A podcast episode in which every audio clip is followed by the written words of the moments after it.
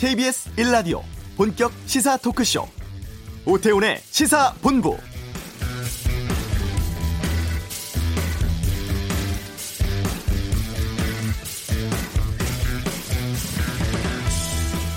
토요일과 일요일, 연말과 연초, 어제 크리스마스 이브와 오늘 크리스마스. 이 단어, 날짜만 들어도 휴식이 생각나고 몸과 마음이 좀 편안해집니다. 잘 쉬고 계십니까? 토요일에 쉬지 못한 분들은 일요일에 쉬고 연말에 쉬지 못하면 신년에 쉬면 되겠죠. 하지만 백화점마다 혹은 대형 쇼핑몰마다 연중무휴라는 말 많이 들어보셨을 겁니다. 누구나 손꼽아 기다리는 휴일조차 마음 편히 반기지 못하는 서비스직 노동자들. 개선책 마련해야 한다는 목소리 높습니다만 정작 현장에서는 얼마나 체감할 수 있을지도 의문입니다. 잠시 후 스튜디오에서 현장의 생생한 목소리 들어보는 시간 갖도록 하겠습니다. KBS 일라디오 오태훈의 시사본부 지금 시작합니다.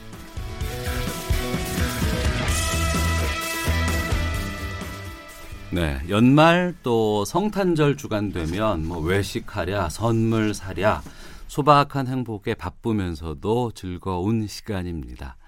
하지만 이 즐거운 시간에 남들 다 쉬는 휴일이 더 힘들고 무서운 분들 계십니다. 스튜디오에 모셨습니다.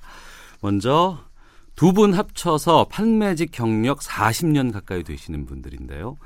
블루벨 코리아의 김인숙 노동조합 조직국장님 나오셨고 또 LVMH 노동조합의 전하영 위원장 두 분 자리하셨습니다. 어서 오십시오. 안녕하세요. 안녕하세요. 예. 저희 10월에 출연을 해 주셨습니다. 네. 그리고 앉아서 일하는 자유를 좀 누리고 싶다라는 의견도 주셨고 현장의 어려움들 말씀해 주셨습니다. 방송 나가고 주변 반응이 어땠는지부터 좀 여쭐게요. 예, 김인숙 주식국장님. 네네. 예. 저희 나가고 나서 워낙이나 공영방송의 파워를 새삼 느끼기도 했고요. 아, 저희가 파워가 있어요. 네네.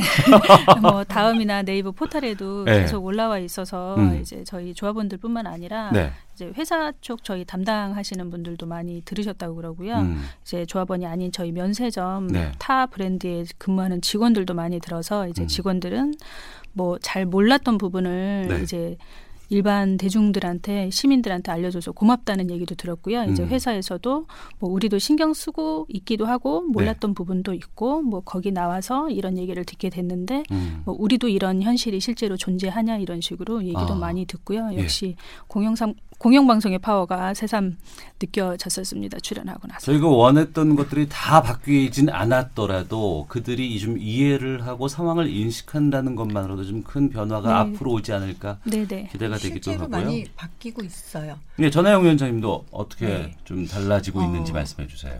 정말 덕분에 감사드리고요. 네. 많은 사람들도 이 과정을 듣긴 들었지만 조금 더 섬세하게 듣는 계기가 됐다. 어. 그리고 회사에서도 음, 이렇게 공개적으로 좀 방송을 해주시니까 힘을 얻었는지 갑은 갑이거든요. 네네. 백화점한테 어. 우리 직원들을 보호해라라고 하는 공문도 넣고 그다음에 백화점 매장이 직원들을 보호해 줘라. 그리고 고객님들도 조금 직원들에게 감정 노동을 하지 않으셨으면 좋겠다라는 POP도 세우고요. 네. 저희 회사는 오래된 숙제였는데 예. 따르릉 따르릉 그러면 안녕하세요. 저희 어디 백화점 어디입니다. 이런 얘기를 지금은 바꿨어요. 고객님들의 따뜻한 한마디가 예. 직원들을 웃게 만든다, 미소 짓게 만든다 이런 멘트로 다 바꿔서 아, 예. 직원들이 더 이런 감정 노동에서 조금이라도 벗어나고 어. 행복한 직장 생활할 수 있는 뒷받침이 되는 계기가 이번 기회에 있었습니다. 예.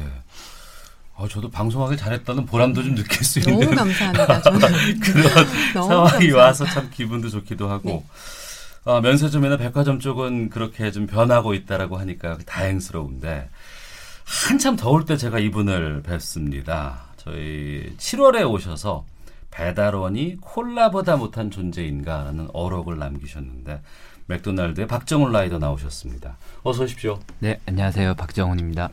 더울 때 뵙고 이제 추울 때 뵙습니다. 추울 때 라이더도 힘드시잖아요. 네, 어, 이제 추운 게 아니라 아프다고 봐야죠. 아, 파요 네, 얼굴에 이제 바람이 찬바람 세면은 아, 예, 예. 오래 쐬다 보면 아픔이 이제 느껴지는 정도가 됩니다. 어. 라이더들의 권리를 위해서 많은 노력들 하고 또 지금도 왕성하게 활발을 하고 계시는 것으로 알고 있습니다. 방송 나간 이후에 좀 그쪽에선 달라진 점들이 있을까요? 일단 뭐 매장에서는 말도 안 했는데 이제 추워지니까 네. 장갑 하나씩을 다 사서 음. 나눠줬고요. 예. 핫팩토 한 박스 어. 놔뒀더라고요. 예. 뭐 그런 것들이 있고 지금은 저희 저번에는 여름에는 저희가 1인 시위를 했었는데 네. 지금 라이더 유니온이라고 해서 노동조합을 만들려고 하고 있습니다. 아, 지금 진행 중인 과정이고 설립 준비. 네, 그렇습니다. 예. 폭염 수당 지급했으면 좋겠다라고 의견 주셨는데 네. 혹한기 수당 같은 것들도 좀 얘기가 나와야 되지 않을까 싶네요. 네, 필요하다고 생각이 들고 네. 근데 지난 여름에 워낙 1인 시위로 많이 알려져 가지고 예. 같은 방식으로는 좀 힘들 것 같아서 어. 이제 좀 다른 라이더들과 함께 목소리를 낼 방법들을 고민하고 있고요. 예. 현재 시민 모금들을 통해서 어. 라이더들을 위한 방한용품, 장갑, 뭐 하- 핫팩, 그다음에 그 미세먼지 방지를 위한 항사 마스크 이런 네. 것들을 사서 라이더들한테 지금 나눠주려고 하고 있습니다. 음, 우리 권리를 찾기 위한 목소리를 내는 것도 중요하지만 지금 박정은 씨께서 말씀하신 것처럼 좀 생각을 달리해서 새로운 방식으로 뭔가를 알리고자 하는 노력들도 큰 의미가 있지 않나 싶습니다. 세 분과는 제가 안면이 있습니다. 그리고 스튜디오에서 같이 말씀을 좀 나눴고 어, 크리스마스 각종 휴일 기념일에 가장 바쁘신 분이고 업계를 대표해서 오늘 이 자리에 어렵게 모셨습니다. 정말 바쁘신데 자리해 주셔서 감사드리는 말씀드리겠고요. 파리바게트의 임종린 지회장 나오셨습니다. 어서 오십시오. 예, 안녕하세요. 예.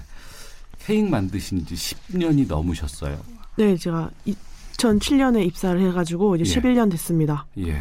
크리스마스 때 엄청 바쁘시잖아요. 2부에 가장 바쁘고, 예, 어제. 그쵸, 어. 그쵸. 어제 가장 바빴고, 예. 준비는 보통 한 일주일 전부터 계속 하고 있거든요. 예, 예. 분위기가 계속 당일만 바쁜 게 아니라 그 크리스마스 그 시즌 자체가 계속 뭔가 바쁜 상황이죠. 네. 크리스마스 케이크는 언제부터 만들고 이건 뭐 준비하거나 이런 건 언제부터 해요?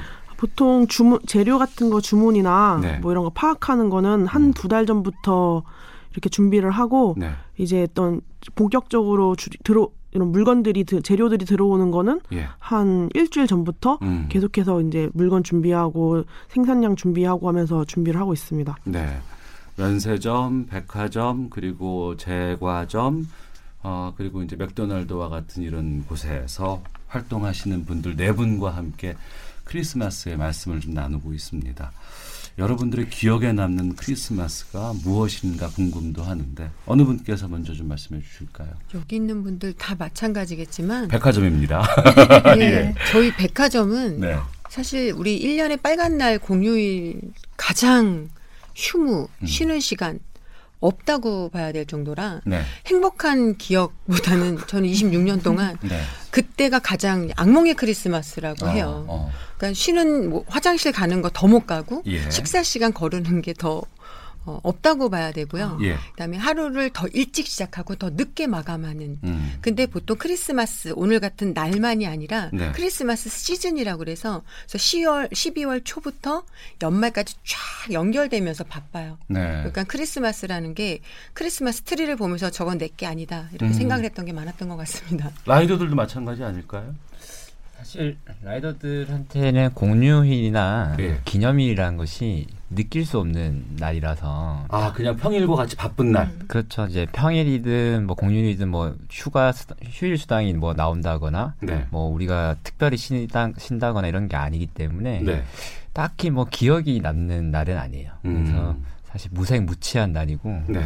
어 그냥 저희가 느끼는 거는 겨울이기 때문에 겨울에는 배달이 터진다. 저희가 이제 터진다로 표현하는데 네. 배달이 몰리는 그 계절이거든요. 어. 그래서 어떤 라이더분들은 추위를 기다리기도 해요. 왜요? 어, 이제 배달 대행 같은 경우는 건당 받기 때문에 예, 예. 자기 일거리가 많이 늘기 때문에 아, 수당이 는다는 면에서는 그나마 좀 낫겠군요. 네, 근데 이제 직영 노동자는 이제 큰 차이는 없는 거고 음. 그런데 이제 좀 슬픈 거죠. 이안 좋은 날씨에 배달을 한다는 것을 좋아해야 하는 현실 네. 이런 것들은 좀 안타까운 것이죠. 예. 보통 서비스 업종, 판매 업종, 뭐 연말, 휴일, 대목이라고 하잖아요. 면세점의 경우는 어느 정도로 더 바빠져요? 아, 면세점 같은 경우는 아까도 말씀하셨지만 예. 이제 11월 말부터 뭐 1월 초, 음. 뭐또 2월이면은 설이 있잖아요. 그 네. 주간이 이제 하반기 최대의 성수기 시즌이기 때문에 이제 음. 워낙이나 방학도 있고 그래서 이제 비행기들도 많이 타시고 그러니까 네.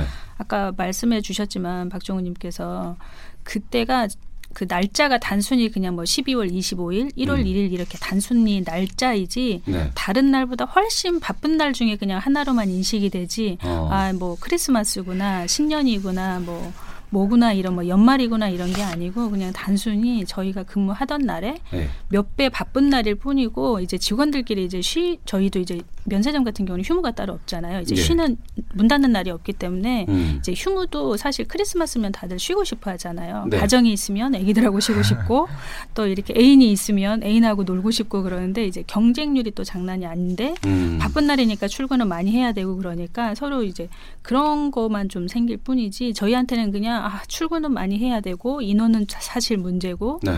그냥 다른 날보다 바쁜데 오늘은 어떻게 지나갈까? 아이고. 오늘은 어- 얼마나 많은 사람들이 들어올까? 그리고 예. 또 이제 시민들은 그날이 기쁜 날이잖아요. 되게 행복한 날이고 기쁜 그렇죠. 날이니까 이제 예, 서비스하는 면에서도 기쁜 마음으로 오시니까 우리가 힘들더라도 기쁜 마음으로 더 저분들이 얼마나 그러니까 즐겁게 쇼핑하러 왔을까 또 음. 이런 것도 인지를 하고 있어야 되는 거예요. 그래서 네. 그냥 힘들고 바쁜 날 중에 그냥 하루로만 인식이 되지 뭐 크리스마스 날이 특별한 아 크리스마스구나 이런 거는 없는 것 같아요. 언제부턴가 크리스마스가 되면 집에 갈 때 다른 건 안 해도 크리스마스 케이크는 좀 사가지고 가야 될 상황이 많이 보편화가 된 것 같아요. 베이커리 쪽은 거의 비상이라면서요? 네, 거의 한 1년 장사 중에 가장 큰 대목이기도 하고 예. 저희가 이제 연이 바뀌면 해가 바뀌면 달력을 받잖아요. 달력을 봐서 이제 크리스마스가 언제 뭐 주말이 껴있냐, 평일에 껴있냐 네. 이런 것부터 확인을 해, 할 정도로 그게 그게 요일이 어느 요일에 어느 요일이냐에 따라서 또 이제 다르거든요 매출이. 네. 그리고 그러면 달력 바뀌면 그것부터 확인할 정도고 어. 네 그렇습니다. 어. 자, 업체 쪽에서는 보면 대목이고 매출이 많이 늘어나는 곳이고 더욱더 매출을 신장시키기 위해서 노력하는 기간이지 않습니까? 그러면 매출이 늘고 사람들이 많이 고객들이 온다는 건 그만큼 바빠지고 일이 많아진다는 얘기인데 평소보다 더 많은 직원들을 배치해야지 마땅하고 정당한 것 같아요. 그렇습니까? 어느 쪽에서 말씀하실까요? 백화점 백화점. 예. 어, 직원들을 그러니까 하루에 휴- 일한 달에 쉴 수 있는 휴무의 그 숫자는 정해져 있어요. 네. 그 중에서 보통 11번이다. 요번 달은 11번이더라고요. 음. 네, 보통 평균 8번 정도 휴무를 쉬는 것 같아요. 네. 바쁘니까 더못 쉬고. 그다음에 그러다 보니까 24일, 25일은 더 많은 비중을 차지하기도 하죠. 직원이 근무하는 숫자가. 네. 근데 그걸로 감당할 수 있는 고객의 숫자는 아니에요. 어. 그러니까 뭐요 백화점의 인원이 다섯 명인데 다섯 명이 풀 근무를 해도 고객은 세 배에서 많게는 일곱 여덟 배가 오니까 감당을 할 수가 없죠. 예. 근데 어쨌든 오늘 쉬기 오늘 근무를 하기 위해서 다른 날 휴무를 빼니까 그날 한 달은 거의 휴무가 없이 그냥 계속 지친 상태로 돌아가 버리니까 건강권이 굉장히 나빠지는 어. 달 중에 하나가 크리스마스 시즌이에요. 예. 면세점도 예외는 아니죠. 예, 면세점 같은 경우는 이제 말씀하셨듯이 똑같은 상황이기도 하지만 면세점이 이제 외국어를 해야 되기도 하기 때문에 뭔가 아. 인원 충원도 이제 단발적인 인원 충원은 거의 음. 불가능하다고 볼 수 있고요. 이제 네.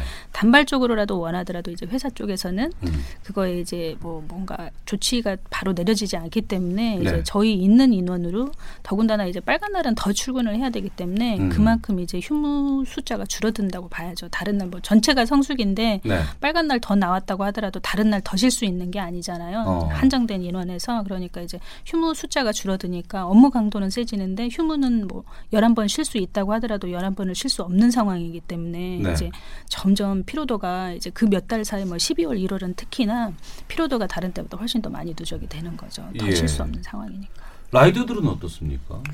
라이더들은 크리스마스뿐만 아니라 이 전반 1년 내내 전반적으로 노동 형태가 좀 많이 바뀌고 있는데요. 네.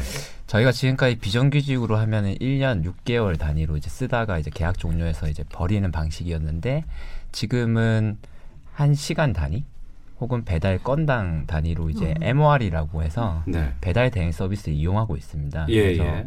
직영 노동자들의 숫자를 줄이고 배달이 많을 때 배달 대행 서비스를 이용하고 어. 배달이 없을 때는 배달 대행 서비스를 이용하지 않으면서 인건비를 아끼는 방식으로 진행하고 있거든요. 예. 네, 저도 이제 계약 종료 통보를 받았는데 음.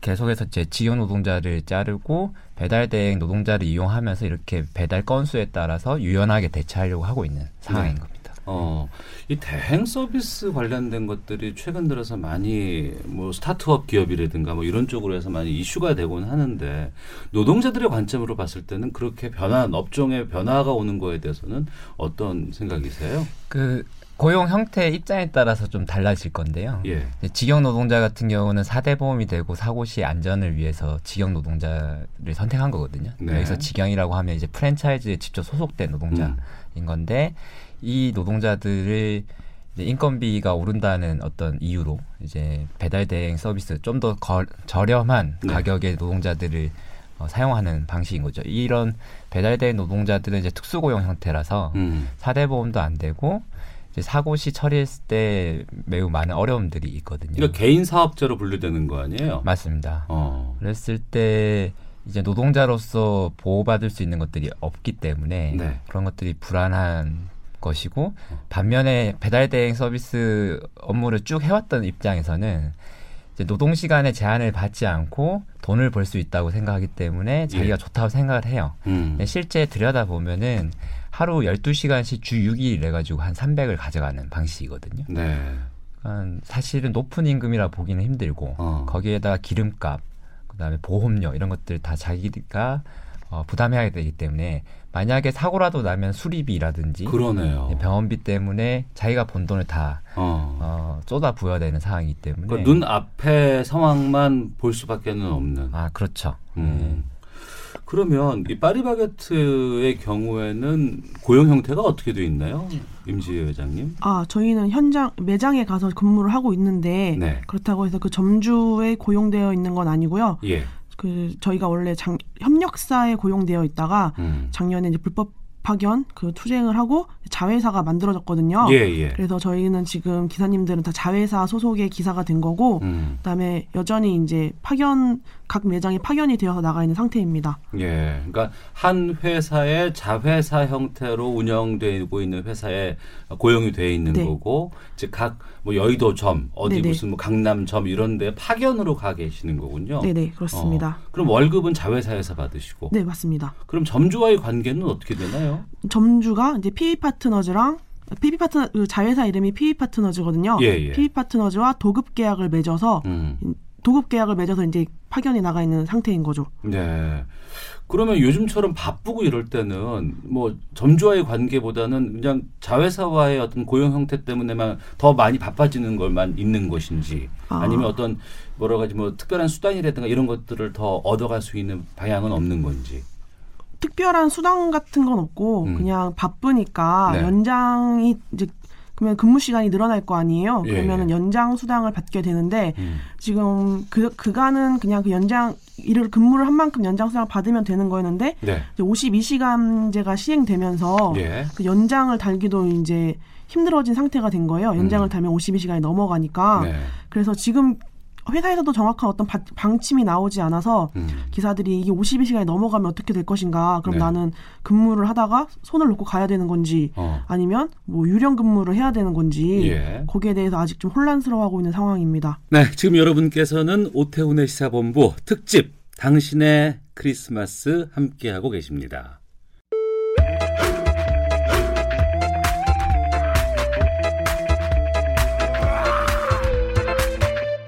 오태우래 시사 본부. 오태훈의 시사본부 오늘은 김인숙 브루벨 코리아 노조 조직국장, 전하영 LVMH 노조 위원장, 박정훈 맥도날드 라이더, 임종린 파리바게트 지회장과 함께 크리스마스 특집 하고 있습니다. 내가 일을 하고 있는 순간에 고객들은 정말 휴일을 만끽하고자 하시는 분들인 거 아니에요. 그분들 뵙을 때, 어, 내 손님이지만 잘해야 되겠다는 마음도 있지만 한편으로 내 휴일은 이라는 좀 아쉬움도 있을 것 같은데, 박정호 라이더께서 말씀해 주실까요? 음, 뭐 감정이 점점 메말라 간다 이런 아이고. 느낌이 드는데 예. 왜냐하면 뭐 아까도 말씀드렸다시피 크리스마스, 신년 이런 거에 있어서 음. 감정의 변화가 없기 때문에 네. 어, 내가 감정이 죽어가고 있구나 이런 느낌이 들고요. 음. 또 하나는 그 하이트 크리스마스를 다들 바라시잖아요. 그렇죠. 아. 네. 근데 저희 입장에서는 어, 눈이 오는 순간 음.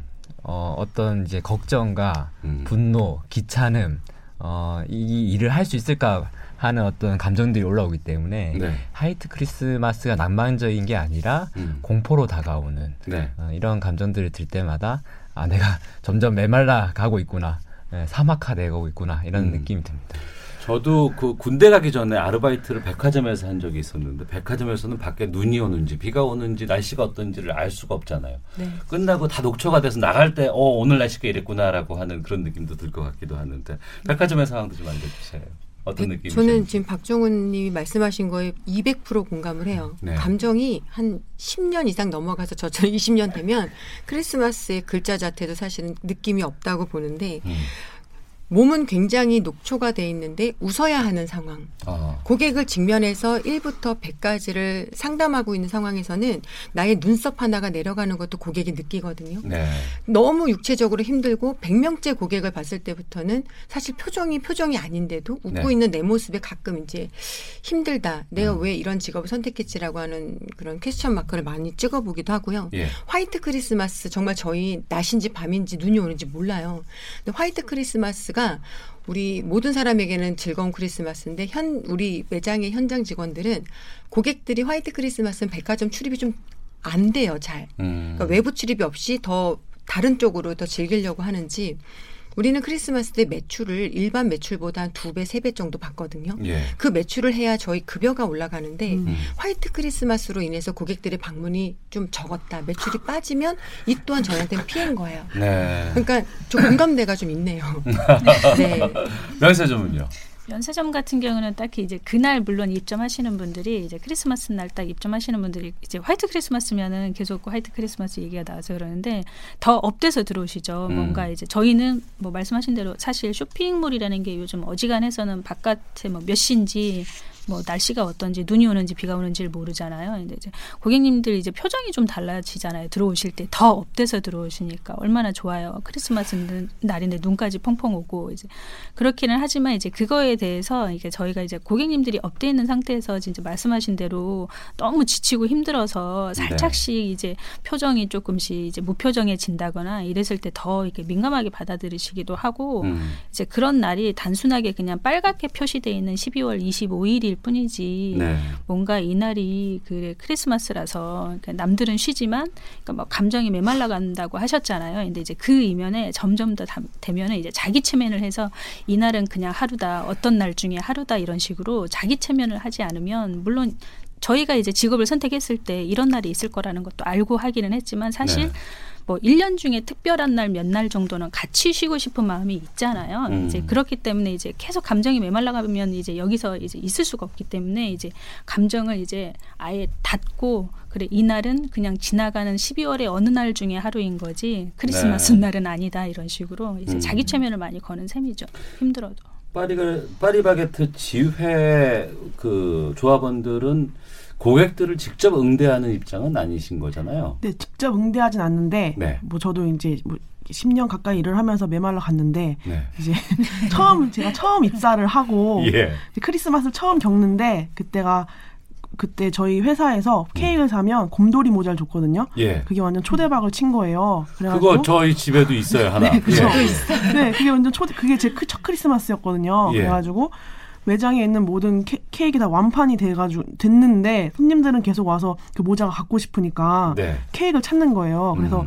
제가 그날 7시 출근을 해가지고 한밤 11시까지인가 이제 계속 케이크를 만들고 있는데 손님이 와서 이제 케, 케이크를 찾아서 케이크 없다 얘기하니까 예. 손님이 주방을 쓱 보시더니 그럼 지금 저기 만들고 있는 거 주세요 이러는 거예요. 어. 근데 막 순간 막 눈물이 막 날 것 같은 거예요. 이게 일은 안 끝나는데 손님들은 계속해서 찾고 있고 나는 지금 여기서 열, 15시간 넘게 계속 케이크만 만들고 있는데 음. 일은 끝나지 않고 오히려 지금 만들고 있는 거를 막 지금 달라고 하니까 마음은 더 조급해지고 네. 뭐 그랬던 기억이 있습니다. 예. 네 분 중에서 결혼하신 분한 분. 어머. 자녀도 있으시죠? 네, 예. 몇 살? 지금 중학교 2학년이요. 여자아이입니다. 어, 크리스마스나 명절날 엄마 아빠가 일하는 거를 어떻게 받아들일까요? 가장 민감한 시기 같은데. 네. 실 제 이 아이가 초등학교 때 제가 한번 충격을 받은 적이 있었어요. 학교 다닐 때 그림을 그리면서 크리스마스나 또는 명절날 갔다 오면 이제 그림 그리는 시간이 있나 봐요. 학교에서. 예. 그래서 상을 받았어요. 예. 그래서 어머 웬일이야 상 받았어? 음. 그러면서 봤는데 크리스마스 아니 그 설날이었던 것 같아요. 설날인데 제가 없어요. 음. 그래서 엄마는 왜 없었대? 엄마는 그 자리에 없었대요. 아유, 이 아이의 머릿속에 명절과 크리스마스 같이 행복한 날에는 내가 없는 게 당연하니까 이 그림을 그리면서 저를 넣을 생각도 못 했구나. 아이고. 그리고 크리스마스 날, 이분 날 보통 이렇게 선물을 이렇게 머리에다가 올려놓고 부모님들이 가시잖아요. 네. 어, 한 번도 줘본 적이 없는 것 같아요. 너무 일찍 출근도 하고 저도 어. 정신이 없으니까 선물을 놓을 생각도 못해서 아이한테 제가 지금은 노동조합으로 나와서 전임자를 하니까 그나마 이게 행복인지 모르겠지만 예, 예. 한번 정도는 쉴 수 있었어요. 최근에. 음. 그러니까 엄마가 크리스마스날 있는 게 어색하다는 거예요. 그래서 솔직히 종교가 있었는데 크리스마스 날 이제 종교 의식을 가야 되는데 못 간 게 백화점 음. 다니면서는 종교를 사실 참 게으른 건데 끊었어요. 음. 못 가게 된 거죠. 죄스러워서. 그래서 모든 것들이 내 일 때문에 크리스마스 때문에 크리스마스가 있는데도 가족들과 같이 못했고 나의 종교적인 의식도 사실 많이 없어졌구나라는 슬픔이 좀 있었습니다. 예. 10년 전에 우리가 주말에 이제 반공휴일이라는 얘기를 했었어요. 토요일을. 그때도 이 토요일을 온전히 쉬겠다고 했을 때 나라에서 난리가 났었죠. 어, 생산을 해야 되고 경제 도움이 보탬이 돼야 되는데 이거 하면 되겠느냐라고 했는데 지금은 토요일 날 쉬는 것도 자연스럽게 정착이 잘 됐거든요. 크리스마스 연말 이럴 때 상당히 바쁘고 대목일 수도 있지만 한편으로는 어, 유럽이라든가 이런 쪽에서는 미리부터 좀 쉬기도 하고 상점들도 그날은 좀 미리 좀 쉬잖아요. 우리도 그래 보면 어떨까라는 하- 이- 더 힘든 말이 될지 모르겠지만 상상만이라도 한번 해봅시다.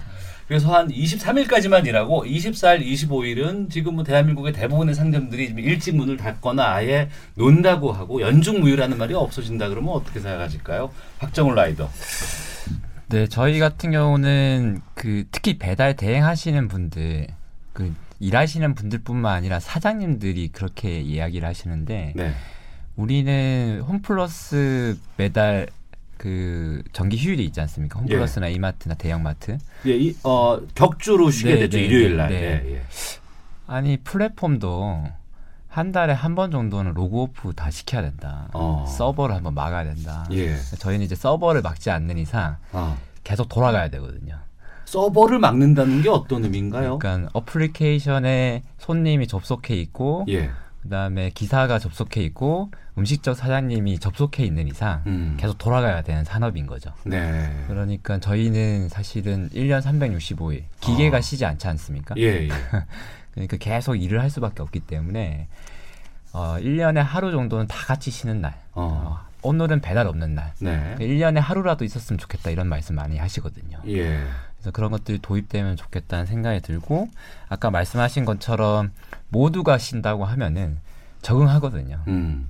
그러면 예를 들어 24일, 25일 쉰다 그러면 손님들은 23일부터 놀기 시작하는 거거든요. 그렇죠. 네. 네. 그럼 되, 되게 자연스러운 거기 때문에 그런 것들을 도입할 필요가 있다. 특히 IT를 기반으로 한 플랫폼 노동 같은 경우는 음. 이제 IT를 끊어버리는 일들을 아. 이제 도입할 필요가 있겠다라는 생각이 듭니다. 이거 상당히 중요한 얘기예요. 그러니까 업체에서 쉰다고 하더라도 이렇게 그 IT 기반의 이러한 플랫폼으로 운영하고 있는 곳에서는 그 부분은 쉽지 않지 않을까. 네. 아, 그 부분도 좀 고민을 해보도록 하겠습니다. 케이크 같은 경우에 근데 유통기한이 짧잖아요. 아, 그렇죠. 한 2, 3일 정도 되죠. 예. 어떻게 해야 될까요? 크리스마스에 쉬는 건 솔직히 저도 상상은 못 하겠어요. 어, 왜냐하면 1년 중에 가장 큰 대목이기도 하고 예. 사장님도 회사도 그냥 그날만 바라보고 계시니까 어, 저희 같은 경우는 그 정도는 또 이제 손님들도 그날을 이제 케이크라도 사 먹어야지 음. 이렇게 생각하시는 분들이 많기 때문에 네. 상상을 안 해봤 안 해봤습니다. 그렇군요.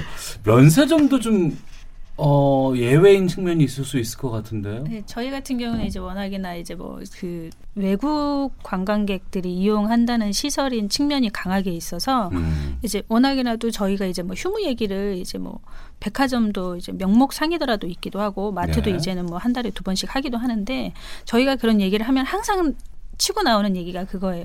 관광객들이 안 오는 날이 없지 않냐. 어. 그렇기 때문에 계속 열어야 되는 거 아니냐 이런 식으로 답변이 많이 나오기도 해요. 그러니까 예. 저희 같은 경우는 쉰다면 예전에는 지금도 좀 다르긴 하지만 뭐 문을 열기는 했지만 사실 음. 설날이나 추석 당일 같은 경우는 예전에는 그 뭐 관광객들도 백화점이 쉬기 때문에 면세점이 한다는 생각도 잘 못 하시고 음. 우리나라 분들도 다 가정에서 식구들하고 같이 계시지 간혹가다 어쩌다 이거 왔더니 면세점이 열어서 들어오시면 어머 면세점은 설날 하시는 거예요. 그런데 네. 요즘은 또 백화점도 이제 막 명절날도 열고 의뢰 빨간 날도 여니까 의뢰 연다고 생각해서 오시는데 뭔가 그날 하루 막 크리스마스 날 만약에 당일만 문을 닫는다고 하더라도 사실 그 전날 쇼핑하시면 되시는 거잖아요. 음. 그날은 가족들과 즐겁게 집에서 지내시고 근데 예. 저희가 워낙에나 그법 으로 이게 되지 않는 한 사실 문 닫는다는 것 자체가 쉽지가 않잖아요. 예. 회사에서도 회사에서는 돈 벌고 싶으니까 그날이 진짜 말 그대로 대목이니까 문을 닫고 싶지 않겠죠. 저희 방송국도 마찬가지예요. 휴일에도 뉴스는 나가야 되고 여러 가지 뭐 속보가 있을 수도 있는 부분들이 있기 때문에 24시간 돌아가는 뭐 대표적인 뭐 직종이기도 합니다만 그 지금 그 김인숙 조직부장께서 말씀하신 그 부분과 연장선상으로 관점을 살짝 바꿔서 좀 네 분께 질문 드릴게요. 일각에서는 당신이 선택한 그 직업의 특수성이 이런 부분이잖아라고 하시는 분들 그래서 그 업종이기 때문에 참아내야 된다라고 하시는 분들도 계실 것 같습니다. 그게 불만이면 다른 직종을 택하면 되지 않을까? 뭐 이렇게 얘기하시는 분들 이런 분들 마주할 때는 어떤 기분이 드실까요? 뭐 임종린 지회장께서 아, 그분도 분명 자기가 어떤 일을 하고 계실 거고 네, 그일 안에서의 어떤 자기의 또 고충이나 불만이 있을 테 건데 다른 사람의 고충을 이렇게 쉽게 말하면 안 되지 않을까 음. 이렇게 생각도 들고 네, 또 이렇게 계속 얘기가 나와야 아까 제가 뭐 말은 크리스마스에 쉬는 거 상상도 해보지 않았어요라고 하지만 상상도 그동안 안 했기 때문에 당연하듯이 된 거였잖아요. 네. 그러면 이제 상상도 좀 하고 좀 얘기도 좀 해보고 그러면 그, 그런 논의의 장이 있어야 어떤 네. 개선책이 하나라도 발, 나오지 않을까. 음, 그러니까 얘기하는 건 당연한 거다 이렇게 생각합니다. 네. 김인숙 조직부장님. 모든 국경일을 다 쉬겠다거나 이제 일반 직장인들처럼 주말에 쉬겠다 모든 뭐 토요일 일요일을 쉬겠다는 게 아니고 그 일 년 중에 우리 우리가 삶을 살아가는데 뭐 가족이나 뭐 저와 가까운 사람들과 그 일 년 중에 며칠을 쉬고 같이 편하게 보내고 싶다는 거잖아요. 그렇기 네. 때문에 물론 이해는 해요. 그래 뭐 내가 이걸 시, 뭐 중이 싫으면 저를 떠나야지 그런 면도 있지만 사실 이거는 무리한 요구라기보다는 이제 살아가는 데 있어서 이 정도는 뭔가 돼도 되지 않을까 네. 이 정도는 해야 되지 않을까 사실 뭐 우리나라뿐만 아니라 이렇게 뭐 365일 돌리는 나라가 많기는 하겠지만 사실 유럽이나 어디는 보면은 뭐 특별한 날도 아니고 평일날 중에 뭐 가족들을 위해서 뭐 다섯 시에 퇴근해서 나머지는 가족들과 보내는 날이다. 저희처럼 이런 직업인 군들, 그 유통업 군들이 그런 데도 네. 있듯이 또 뭐 일요일마다 쉬는 데도 있고 그런 나라들이 있잖아요. 근데 음. 그거를 감내를 하잖아요. 그래 당연히 가족들하고 보내는 날이 있어야지. 하루 정도는 다 같이 쉬는 날이 있어야지. 그래서 뭐 가능할 거라고 보고요. 그분들이 그렇게 말씀하시는 거는 그럴 수도 있다고 보고요. 네, 박정훈 씨. 네, 뭐 불만이면 그만두면 될 거 아니냐라고 물으셨는데 이미 대한민국 노동자들이 이러고 있어요. 음. 그러니까 비정규직들은 2년 이상 일 못 하거든요. 네. 그리고 대한민국의 근속 연수가 평균이 한 5.1년 정도 됩니다. 어. 대기업도 한 12년밖에 안 되거든요. 예. 이미 그만두고 전전하고 있어요. 아. 네, 그러니까 모두가 불만이어서 그만두고 있고 혹은 타이로 이제 그만두고 있는데 다들 같은 조건에서 그만두고 있는 거죠. 음. 휴업 그 노동자뿐만 아니라 사장님들도 그러고 있어요. 자영업자들 한 3년 일하면 폐업하시거든요. 예, 네, 예, 이분들도 사실 휴일이 없잖아요. 어. 노동자뿐만 아니라 사장님들도 명절 크리스마스 때 쉬고 싶은데 못 쉬시잖아요. 그 저희 배달된 기사도 신분이 사장이기 때문에 유급 휴일이 없거든요. 음. 그러니까 이분들이 다 같이 쉴 수 있고 다 같이 노동 조건이 노, 그 높아지면은 저는 어딜 가든 충분히 쉴 수 있고 노동 조건이 괜찮은 일자리를 만들면은 저는 전전해도 된다고 생각해요. 예. 그러면 이제 불만이면 그만두고 더 좋은 일자리를 가는 거죠. 근데 음. 지금은 그만두고 더 안 좋은 일자리 혹은 비슷한 수준의 일자리로 가기 때문에 네. 문제라고 생각하는 겁니다. 네. 전하영 위원장께서도 말씀해 주시죠. 직업은 내가 선택한 거는 맞고요. 네.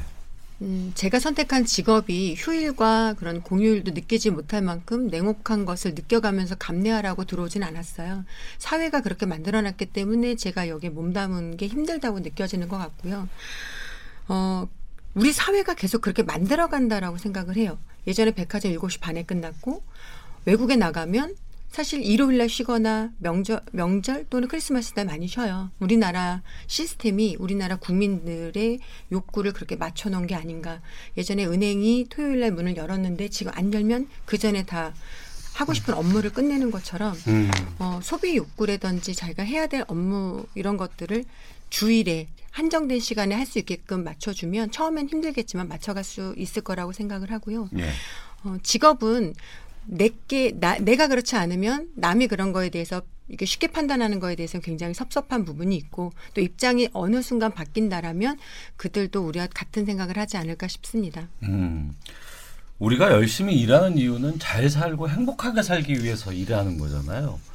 그런데 정작 지나고 나서 보면은 그 행복과 잘 사는 걸 누릴 수 있는 시간조차 없다는 것이 참 답답하고 안타깝고 네. 그리고 그럼에도 불구하고 여러분들처럼 내가 살고 있는 또 내가 일하고 있는 이 직장에서 이 환경에서 보다 목소리를 내고 하면서 좀 변화되는 부분들을 만들어내는 분들이기 때문에 저희가 이 자리가 또 있지 않나 싶기도 하거든요.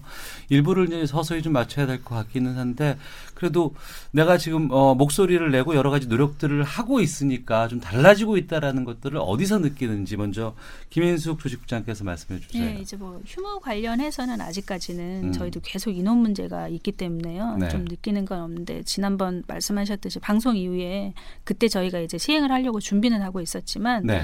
뭔가 계속해서 저희가 이제 하는 노력들이 이제 뭐 음. 의자 앉기부터 시작해서 백화점 면세점 의자 앉기부터 시작해서 면세점의 의자는 좀 나아졌어요 이제. 네, 의자는 거의 다 들어갔고요. 이제 예. 제가 이제 인천 쪽 지역 담당이라서 계속 어. 이제 인천 쪽에 들어가는데 이제 의자에서 이제 자연스럽게 앉고요. 그렇지만 예. 아직까지도 일부 이제 약간은 좀 부틱 쪽이나 이제 어. 뭐좀 휴게 공간이 있는 데들은 이제 인식 자체가 아직까지는 어 쉬려고 의자를 갖다 놓은 것처럼 이렇게 인식을 하셔서 음. 이제 직원들도 아, 저희 뒤에 쉬는 공간이 따로 있는데 굳이 매장에 의자가 있어야 될까요? 이런 얘기를 하기는 하지만 네. 의자가 있어서 다들 이제 뭐 저희 조합원이건 다른 회사 직원들이건 어 의자가 그러니까 없을 때는 그래 안 주는 건가 보다 우리는 이렇게 일을 해야 되는 건가 보다 그랬었는데 이제 오고 나서 음. 너무 좋아요 그러고 실제로 앉지 못하는 매장도 많아요 있는데도 너무 바쁘니까 예, 못 앉게 예. 눈치를 뭐 주는 데도 간혹가다 있다고는 하지만 그거보다는 너무 바쁘니까 앉을 새가 없는 거예요 엉덩이를 어디다 붙일 새도 없는데 음.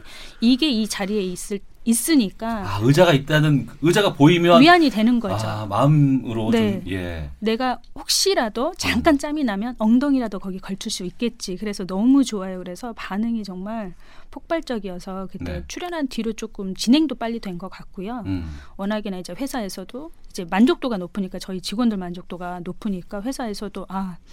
그 진작 했어야 되는 거였나 보구나. 약간 이런 인식도 있고요. 네. 조금씩 저희가 이거를 당연히 서비스직은 당연히 서서 일하는 거지 이런 인식이 있었다면은 저희도 그런 생각을 하고 밖에서도 그런 생각을 계속 하고 있었으면은 지금도 의자라는 말 자체도 안 나오고 놓지도 않았겠죠. 그렇지만 네. 뭔가가 조금씩 바뀌고 있는 것 같아서 백화점.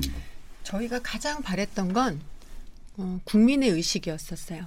사람들이 우리를 바라보는 시선이 쟤 왜 앉아 있지? 어, 쟤는 왜 이렇게 표정이 어둡지? 이런 것들을 바뀌길 원했었는데 이렇게 방송을 한다거나 저희가 어디 가서 좀 소신 발언을 했었을 때 국민들이 이런 방송을 듣고 아 그게 나였을까? 내가 그 사람한테 힘들게 했을까? 저 사람이 앉아 있는 것을 내 눈에 좀 거슬리진 않았을까? 이런 것들이 자꾸 사회적인 그런 방향이 좀 흘러가는 것 같고 제일 저희가 두려웠던 사실 값.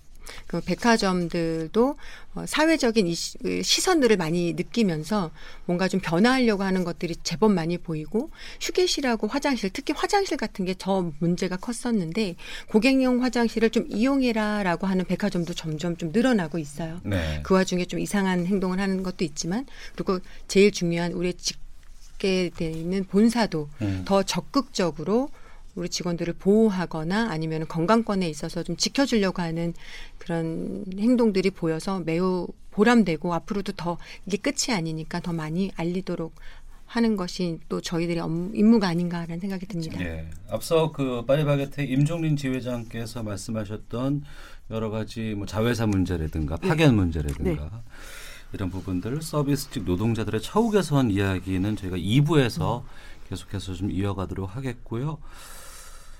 박정훈 맥도날드 라이더께서 노래를 하셔요? 아 저는 노래는 못합니다. 음치입니다. 예. 그럼 뭘 하신 거예요, 도대체? 저희 매장에 예. 어, 같이 일하는 동료 음. 그 라이더 유니온에도 이제 함께 하고 있는 친구들이 네. 앨범을 냈어요. 밴드. 앨범. 네. 음. 맘모스라고 예.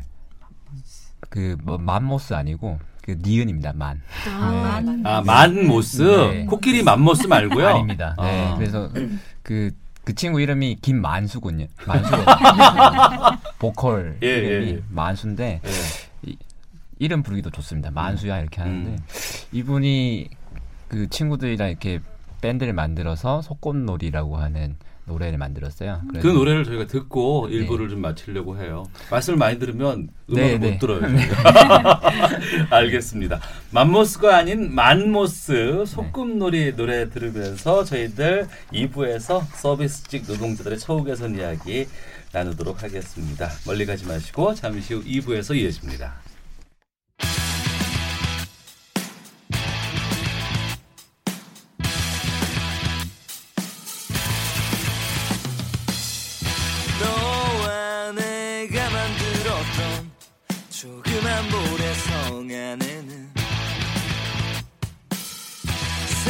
세상을 모두 담아도 채울 수 없는 꿈이 있지 너와 내가 함께 있던 파란 하늘 뭉게 구름은 지금은 무엇으로도 만들 수 없는 보물이야 야, 아 왜? 점심시간에 뭐하냐? 자야지. 야, 그러지 말고 이거 한번 들어봐. 아, 뭔데? 지금 당장 라디오를 켜봐 나른한 오후 깨울 시사 토크쇼 모두가 즐길 수 있고 함께하는 시간 유쾌하고도 신나는 시사 토크쇼 오태훈의 시사본부. 네, KBS 일라디오 오태훈의 시사본부 2부 이어가도록 하겠습니다. 행복해야 할 크리스마스, 모두가 쉬는 크리스마스에 남들 다 쉬는 휴일이 더 힘들고 어렵고 하지만 그럼에도 불구하고 내 직장을 사랑하시는 네 분과 함께하고 있습니다. 브루벨 코리아 노동조합의 김인숙 조직국장, 그리고 LVMH 노동조합 전하영 위원장, 맥도날드의 박정원 라이더, 파리바게트 임종린 지회장 네 분과 함께 휴일에 대한 이야기, 크리스마스, 당신들의 크리스마스 함께하고 있는데요. 이제 이분들의 근무 형태들 또 노동 강도들 어떻게 좀 바뀌어야 할지 처우 개선에 대한 말씀을 좀 나눠보도록 하겠습니다. 배달 몰리는 시간이 되면 한 건이라도 더 배달을 해야 하기 때문에 불가피하게 과속도 하게 되고 사고가 나면 어떻게 처리를 해야 될지 이 부분 박정훈 라이더로부터 좀 듣겠습니다. 네, 이제 배달 대행 사장님들, 그러니까 신분사 사장님들 같은 경우 문제가 좀 심각한데요. 네. 이 배달 대행용 보험이 있습니다. 어. 일반 보험이 아니고 대행용 보험이 따로 있는데 네. 이 대행용 보험이 1년에 한 300에서 500만 원 정도 돼요. 음. 그러니까 사실상 오토바이 값보다 비싼 거죠. 어. 이게 보장되는 게 대인 대물만 되고 예. 상대편 그 부상이라든지 상대편 차 손상 보상만 되고 자기 오토바이와 자기 신체에 대해서는 보상이 안 돼요. 어. 일반 자동차보다 훨씬 비싸나요? 그렇죠. 예. 그래서 사실상 보험회사가 들지 말라고 음. 하는 거죠. 그래서 이 많은 대행 기사들이 출퇴근용 보험을만 들거든요. 이거는 한 1년에 20, 30만 원 정도만 내면 되기 때문에 네. 그래서 만약에 출퇴근 보험을 들다가 배달을 하다가 사고가 나면은 네. 이게 들키면 이제 보험 적용이 안 돼요. 어. 그래서 보통 이제 사고를 내고 뺑소니를 하는 경우 오토바이가 어. 이럴 경우에는 출퇴근 보험을 들어서 도망치는구나라고 예. 생각을 하시면 되고 그래서 이 보험 문제를 좀 해결할 필요가 음. 있고요. 어, 또 이제 산재 제도가 조금 바뀌어 가지고 노동자로 인정을 받으면은 산재 보험을 가입하지 않아도 특수고용 노동자도 산재 처리가 될 수 있습니다. 네. 다만 이것만 적지 않으셔야 되는데 산재 적용 제외 신청서라는 게 있어요. 그건 뭐예요? 어, 산재를 적용시키지 않겠다라는 각서입니다 일종의. 그 각서 받아도 문제 안 돼요? 아 이것은 특수고용 노동자들 같은 경우는 자기가 산재보험을 내야 되는 것에 대해서 부담을 느낄 수 있기 때문에 왜냐하면 일반 노동자들 같은 경우는 산재보험료 내지 않습니다. 어. 근데 특수고용 그렇죠. 노동자들은 부담을 하게 되거든요. 본인 식죠. 예, 그래서 그걸 이용해서 그런 음. 심리를 이용해서 산재 적용 제외 신청서를 받게 되는 거고요. 음. 산재 적용 제외 신청서를 내게 되면은 배달 대행을 그 운영하는 사장도 업체도 산재 보험을 안 내도 되기 때문에 음. 그러니까 기사와 업체가 반반씩 내는데 이 업체도 산재비를 아끼는 효과가 있기 때문에 산재 적용 제외 신청서를 받는 경우가 있어요. 공공연하게 그런 비율은 얼마나 될까요? 아 지금 산재 가입이 그 한 30에서 40% 정도라고 보시면 되는데 예. 산재 적용 제외 신청서를 받는 경우도 과거에는 좀 많았고요. 음. 이 부담과 책임에서 벗어나기 위해서 그랬고 최근에는 그 대형 업체들이 이제 들어오기 시작하면서 이거는 시스템화 되어 가고 있다고 보시면 됩니다. 다만 네. 지역이라든지 이제 미- 미치지 못하는 곳, 좀 정보가 없는 곳에서는 아직까지도 이런 일들이 벌어지고 있어요. 음. 그래서 산재가 적용이 돼서 처리가 되면은 매우 좋거든요. 네. 일단 오토바이 그 사고의 책임이 안타까운 일이지만 오토바이가 질 가능성이 매우 높아요. 음. 피해는 오토바이 운전자가 많지만은 가시 비율로 따지면 오토바이에 대해 책임이 많은 경우가 있거든요. 예를 들어서 일방통행 도로에 들어가는 경우가 많습니다. 저희는. 네, 네, 네. 그럴 경우에는 어, 보상을 받기 힘든데 산재 같은 경우는 무과실 원칙이기 때문에 음. 제일 좋은 보험이에요. 그리고 다치셨을 때 산재 지정 병원에 가면은 원스톱으로 산재 신청이 되기 때문에 다치면 바로 산재 지정 병원을 검색해서 가셔가지고 처리를 받으시면 됩니다. 알겠습니다. 뭐 불이 있는 곳에서도 항상 사고 위험이 높고 특히 빵을 만들거나 이럴 때도 뭐 데일 수도 있는 뭐 화상이라든가 이런 것들도 어, 상존하는 위험 중에 하나일 것 같은데 제빵 쪽은 어떨까요? 네, 그동안 저희가 협력사 시절에는 예. 그 산재라는 개념을 잘 몰라가지고 어. 그냥 뭐 화상이나 이런 건 대부분 기사님들이 스스로 치료를 하거나 아니면 좀 심한 경우에는 회사에다 얘기를 하면 공상 처리를 해줬었는데 예. 기사님들은 그동안 그 공상 처리가 산재인 줄 알고 있었던 거예요. 어. 그래가지고 저희가 이제 노동조합을 만들고 나서 그 과거에 얼마나 산재 신청이 됐는가 확인을 해보니까 전국 11개 협력사 중에서 산재가 한 3건 정도밖에 네. 없었더라고요. 음. 그런데 이제 노조가 생기고 난 후부터는 저희가 지속적으로 교육을 해서 네. 그런 약간 이런 화상이나 뭐 데이거나 베이거나 이런 것들을 이제 산재 신청을 하고 있고 또 근골격계 질환 같은 경우에도 기사님들이 손목이나 허리 디스크 이런 게 굉장히 많은데 근골격계 질환은 또 산재 인정이 힘, 힘들다고 하더라고요. 음. 그런데 이제 노동자들이 계속 끊, 계속 끊임없이 이제 산재 신청을 하다 보니까 최근에는 손목이랑 허리들로 이제 산재 승인을 받기 시작했어요. 어. 그래요. 예전에는 안 된다고 했지만 안 되는 게 어디 있어요? 계속 두드리면은 또 그리고 많은 일들이 발생을 하게 되면 네. 그런 것들에 대해서 처우가 좀 바뀌어야 되는 것이 마땅하고요. 판매직의 경우에는 어, 특히 이제 저희들도 지난번에 다뤘습니다만 화장실 많이 못 가시는 부분들 또 높은 급의 신발 신고 오래 근무하게 되면은 뭐 척추라든가 뭐 하지정맥 여러 가지 이런 직업병 갖고 계시는 분들이 많은데 그런 부분들에 대한 보상이라든가 또 처우 개선 같은 것들은 어떻게 되고 있는지 말씀해 주시죠. 전하영 위원장님. 네.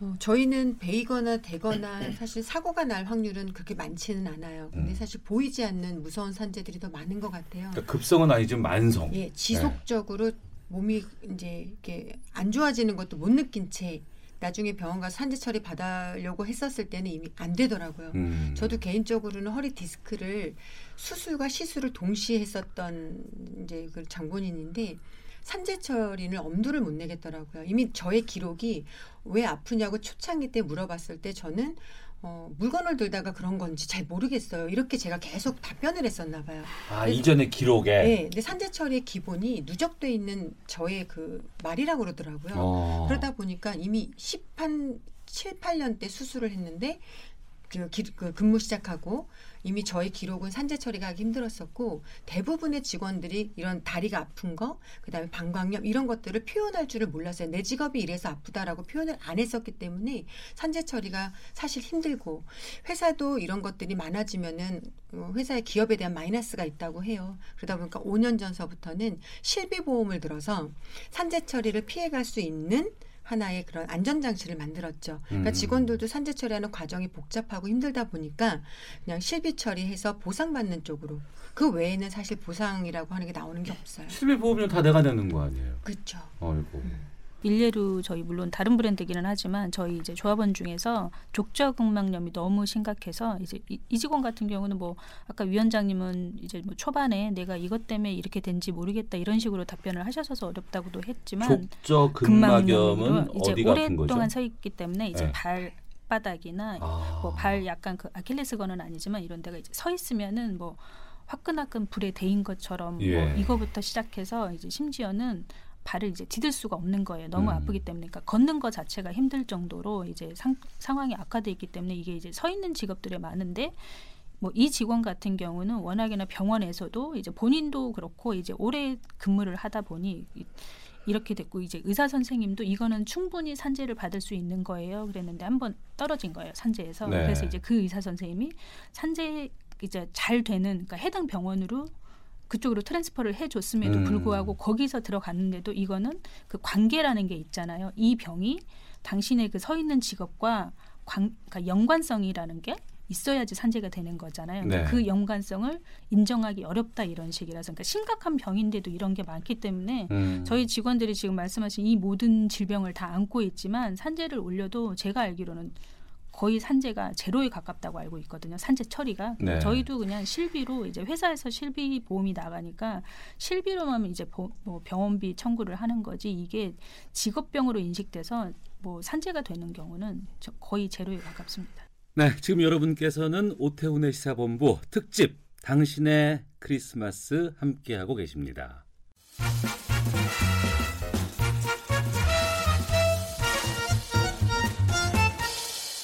오태훈의 시사 본부.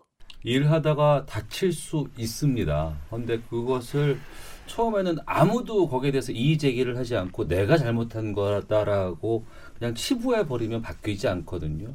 그런데 그럴 때 뭐 노동조합을 통해서 아니면 여러 가지 산업재해라든가 근로복지공단 등을 통해서 얘기를 하고 이것이 하나 둘 케이스가 바뀌는 케이스, 치료되는 케이스, 보상되는 케이스가 생기면 그 이후엔 좀 더 안전에 대해서 신경 쓰게 되고 그러면서 좀 좋은 환경이 되지 않을까 생각하고요. 몸 아픈 것도 힘들지만 가장 싫은 거는 일하면서 마음 다치는 게 가장 힘들지 않을까 싶습니다. 특히 서비스직 노동자가 기억하는 아픈 갑질 이 부분에 대해서 좀 말씀을 좀 나누겠습니다.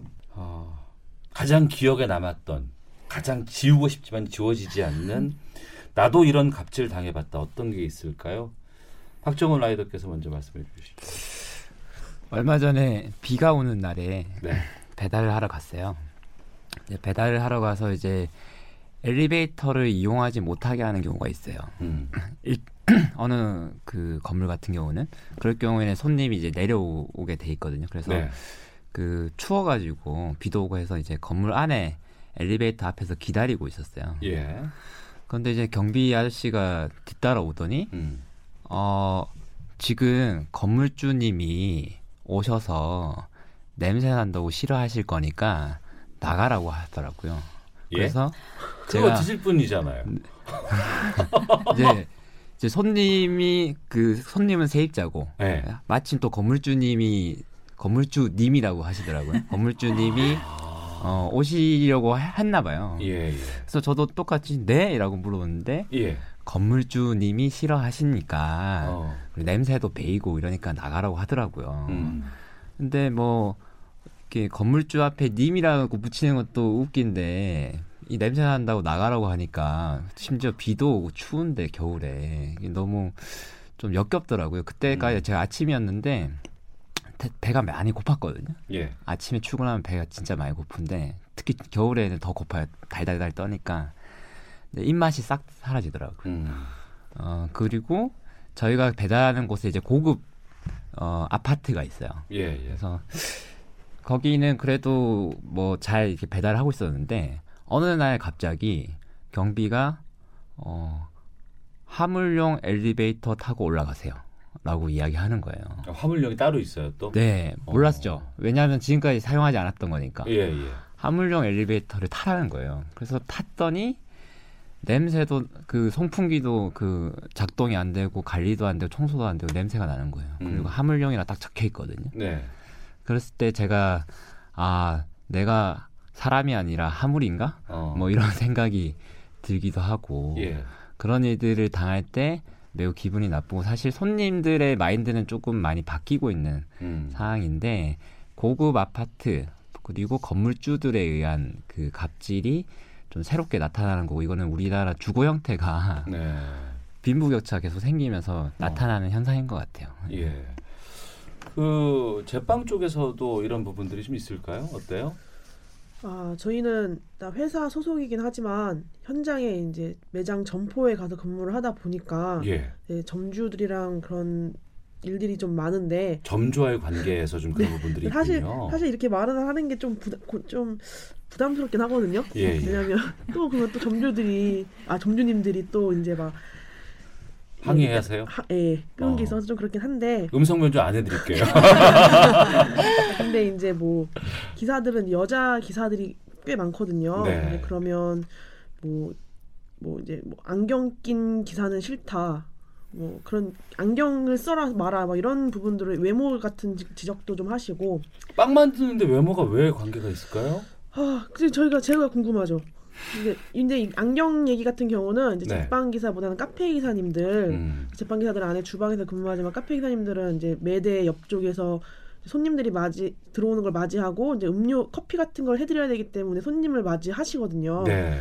그러다 보니까 뭐 화장 강요하시기도 하시고 음. 안경 같은 거 끼지 마라 이렇게 하시기도 하고 또 이제 좀 뚱뚱한 사람은 싫다 뭐 사람들이 손님들이 빵 먹으면 저렇게 뚱뚱해질 거라고 생각한다 뚱뚱한 사람 보내지 마라 뭐 그런 경우도 있고 뭐, 아, 뭐 아침에 뭐 인사를 했는데 밝게 하지 않았다 기분 네. 나쁘니까 기사 당장 교체해라 음. 뭐 이런 경우도 있고요. 저희가 이제 뭐 현장에 있다 보니까 이제 뭐 매장에 아르바이트들이랑도 이제 마찰이 있을 수도 있고 하잖아요. 그러면 그 이제 아르바이트는 사장님이 직접 고용을 해야 되는 거지만 이제 기사들 같은 경우는 회사에서 도급 계약을 해서 오는 사람들이기 때문에 더 쉽게 교체를 생각하시거든요. 네. 그래서 이제 뭐 아르바이트랑 기사랑 싸웠다. 그러면 기사를 교체해라. 뭐 내일 당장 빼라. 음. 뭐 그런 식으로 저희한테는 어쨌든 암만 도급 계약이고 뭐고 그런 뭐 법적인 상황이 있지만 제가 일을 하는 현장인 거잖아요. 그런데 이제 점주의 기분 하나, 뭐 점주가 뭐 마음에 들지 않았다, 뭐, 얼, 어, 뭐 외모가 마음에 들지 않다, 뭐 인사하는데 뭐 표정이 밝지 않았다, 뭐 이런 문제들로 당장 교체해라. 교체해서 나가면 만약에 다 저희가 다 바, 바로 또 갈 수 있는 매장이 없다 하면 또 대기를 해야 되거든요. 어. 근데 그 대기를 하는 겨- 것도 그동안은 저희가 협력사 시절에는 뭐 사용자 규책 사유로 인해서 뭐 임금의 70%를 받아야 된다 뭐 이런 걸 아예 몰랐기 때문에 자기 연차나 휴무 다 끌어다가 쉬고 뭐 그런 음. 일들이 있었죠. 네. 참 말씀을 들어보니까 앞서 화물 엘리베이터를 이용하시는 것들도 그렇고 물론 일부고 일부 극소수 점주라든가 뭐 이런 그 건물주일 수 있겠지만 마치 노동자들을 뭐 디스플레이하고 무슨 뭐 인테리어 하는 이런 측면으로 본다는 것은 너무 좀 심각하지 않나 싶기도 한데 이 또 현장에서 서비스 하시는 이 면세점이나 백화점 쪽에 계신 분들은 이런 그 갑질, 감정 노동에 대한 상처들 더 많으시죠? 네. 뭐 백화점 쪽에 정말- 예, 전하영 위원장님. 책 한 권을 쓴다고 하면은 전 개인적으로 한 100권 만들 수 있을 만큼 있는데요. 네. 그것도 감내해야 된다고 해서 여태까지 살아왔었고 사회적 이슈는 그렇게 오래되진 않은 것 같아요. 제가 근무한 수많은 감정 노동 중에 물론 제가 잘못한 게 있을 수도 있을 것 같아요. 어, 그 모든 사람들이 다 감, 감정 노동을 저희한테 요구하지는 않는데 제 기억 속에서 지금도 얘기하면 이게 후끈후끈 달아올 저희 화병까지 저를 이끌었던 어, 사건이 하나 있었습니다. 어떤 고객님이 오셔서 저희는 환경보호법에 의해서 구매하신 분들이 100원을 주고 쇼핑백을 구매하게 되어 있어요. 예, 예. 이거는 뭐 나라에서 그렇게 하라고 했고 그렇죠. 규정이니까. 근데 구매를 하지 않았는데 다짜고짜 이제 쇼핑백을 팔아라. 음. 그러니까 저희 직원이 고객님 죄송합니다만 저희가 구매한 분들한테 팔 수 있습니다. 근데 눈치를 딱 보니까 예사롭지가 않았나 봐요. 아, 예사롭지 않은 게 보여요. 네, 이제 와서 딱 허리에다가 손을 딱 올리는 젊은 여자분이었는데 예, 예, 이제 예. 그 눈빛을 저도 잊을 수가 없어요. 옆에 있다가 어 뭐지 했었거든요. 드라마에서 볼 수 있는 눈빛. 네, 그래서 이제 분위기가 쌀발에 싸해서 잠깐 숨을 고르고 고객이 그렇지만 요번에는 그러니까 끝까지 안 된다고 해서 더 큰일 났을 것 같은데 요번에 저희가 이렇게 고객님을 위해서 이렇게 하겠습니다라고 해서 이제 100원을 요청을 했죠. 네. 100원만 주시면 사실 그냥 드리려고 했었어요. 그거는 그때 한참, 한, 한참 감사 기간이어서 네. 정말 예의상 안 받을 수도 없었어요. 음. 그때 그때부터 이제 소리를 지르기 시작을 하시는 거예요. 어, 네가 뭔데? 그 대부분이 감정 노동에 주는 반말과 어. 왜 우리 사회적 지위가 있는 사람들은 다 인가 친척인지 네. 왜 국회의원도 다 아는 사람이고 경찰청장도 아는 사람이고 내가 누구를 아는데 말이야. 네, 어? 그렇게 먼저 소리를 지르고 시작을 예. 해요. 그래서 직원한테 모든 사람이 쳐다볼 때까지 소리를 지르면서 네가 나를 못 알아봤냐? 어. 내가 얼마나 VIP인데 전 정말 처음 봤거든요. 네. 그래서 막 소리를 질러서 어 이제 고객님 죄송한데 이제 드리려고 했는데 이미 받지 않은 상황이 됐고 소리를 질러서 남들이 쳐다보니까 사실 소리가 더 커졌어요. 음. 그래서 부랴부랴 이제 고객 상담실로 백화점에서 이제 고객님을 이렇게 이동이 됐죠. 근데 그래서 종료가 됐는 줄 알았어요. 저희가 솔직히 잘못한 건 없었거든요. 근데 좀 이따 담당자가 부랴부랴 내려오더니 매니저님이 좀 올라와야 되겠다라는 거예요. 네. 이유가 뭡니까? 그랬더니 이 여자분이 고객 상담실 가서 백화점 점장 빼곤 다 불렀다는 거예요. 음. 1층에 팀장, 1층에 담당, 네. 왜요? 그랬더니 나는 너무 자존심이 상하고 이 이것들한테 내가 받은 대우가 너무 화가 나서 난 못 가겠으니 니들이 와서 사과해라. 이것들 예, 이것 그분의 표현에 의하면 이것들도 제가 굉장히 정중한 표현을 쓴 거고요. 그래서 이제 어떤 상황이냐고 물어봤더니 백화점 팀장이라고 하면 그때 저도 이제 그 나이층이 됐지만 보통 40대 중반 후반 정도 됐었거든요. 팀장님이 무릎을 꿇었습니다. 담당도 무릎을 꿇었습니다. 왜요? 요 그분이 그렇게 해야지 화가 풀린다고 해서 꿇었대요. 그럼 저를 부르는 이유는 무릎을 꿇기 때문에 부릅니까? 그랬더니 말을 안 해요. 근데 저희 직원은 어떻게 됐습니다. 쫓아 올라갔으니까 그 친구는 무릎을 못 꿇겠다 그러고 울고 서 있다는 거예요. 예, 예. 근데 이제 관리자인 제가 어쨌든 해결을 해야 되니까 막 쫓아 올라가는데 나름 이 어린 담당자는 저한테 매니저님 제 윗 그 상사들이 무릎을 꿇었기 때문에 제가 아무 말도 못 드리겠지만 매니저님은 무릎 안 꿇었으면 좋겠어요. 음. 그러시는 거예요.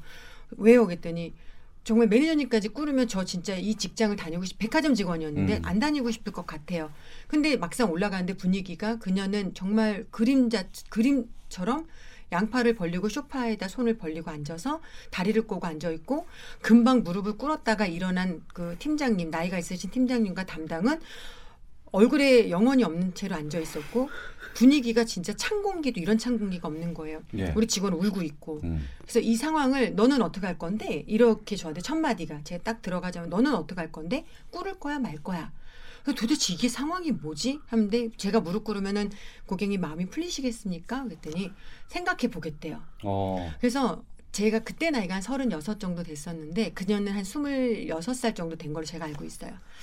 그럼 꿇겠습니다. 뭐 무릎 한 번 꿇는 게 제가 뭐가 이렇게 안 좋, 뭐 큰 적이겠습니까? 꿇었어요. 음. 제가 꿇자마자 갑자기 발딱 인나더니 됐어 다 나와 이러시더라고요. 그래서 정말 처절하게 자존심이 상했는데 그때부터가 더 가관인 거예요. 그리고 네. 집에 가셨으면 하, 그냥 이런 일도 있었구나 할 텐데 너 매니저가 마음에 든대요. 제가 음. 너의 그런 쿨함이 마음에 든다고 저를 데리고 백화점 전층을 쇼핑을 하는 거예요. 사지도 않아요. 근데 그녀의 쇼핑백과 어, 가방을 들고 제가 한 시간 반을 백화점을 순회를 했어요. 그리고 백화점 지하철로 내려가는 데까지 지하철 앞에 표 끊어드리고 보내드렸던 일이 있었는데 매장에 돌아 한 시간 반 만에 돌아왔더니 매장에 직원 직원이 매장에 없어요. 음. 어디 갔냐 했더니 뛰쳐나갔더라고요. 그리고 집이 동대문이었는데 거기까지 걸어갔다고 하더라고요. 그래서 음. 같이 울면서 다시 이제 직장으로 돌아오긴 했는데 그런 일들이 사실은 되게 놀래시지만 빈번하게 있었던 일들이 몇년 많아요. 전 얘기예요? 어, 이 기억은 제가 36살 때가 아닌 좀 8년 전 음. 일이었고요. 그 이후에 사실 뭐 남들 아무도 안 믿는데 어, 조인 트라고 그러죠. 남자들. 예, 예. 기분 나쁘면 이렇게 때린다거나 잡고 있는 거 던진다거나 이런 경우들이 상당히 많아요. 예. 근데 뭐 전화 응대하시는 분들도 감정 노동 받으시고 우리 제빵하시는 분들 라이더님들 근데 특히 우리가 고객을 직면하고 있는 앞에서는 내 표정을 바꿀 수가 없는 게 더 섭섭해요. 서, 음. 서러워요. 나도 막 화도 내고 싶고 울고도 싶은데 고객 앞에서 끝까지 감정을 숨겨야 된다라는 게 제일 마음이 아프고 또 백화점이 갑이다 보니까 백화점에서 아까 외모 얘기하셔서 잠깐 얘기 드리면 어 못생긴 사람들 면접을 안 봐준다는 거예요. 그러니까 못생겼다 표현이 정말 죄송한데 그 기준이 없는 거예요. 그러니까 이 브랜드에 맞지 않는 외모기 때문에 백화점에서 면접 보고 들어와야 되거든요. 갑이라서. 어, 면접을 안 봐주고 탈락을 시켰어요. 그래서 이유가 뭐냐? 난 이 직원이 너무 좋은데. 그랬더니 니네 브랜드에 맞지 않는 외모다. 어, 도대체 이 브랜드에 맞는 외모가 뭡니까? 근데 말을 안 해요. 그러니까 기준은 본인한테 있었던 거예요.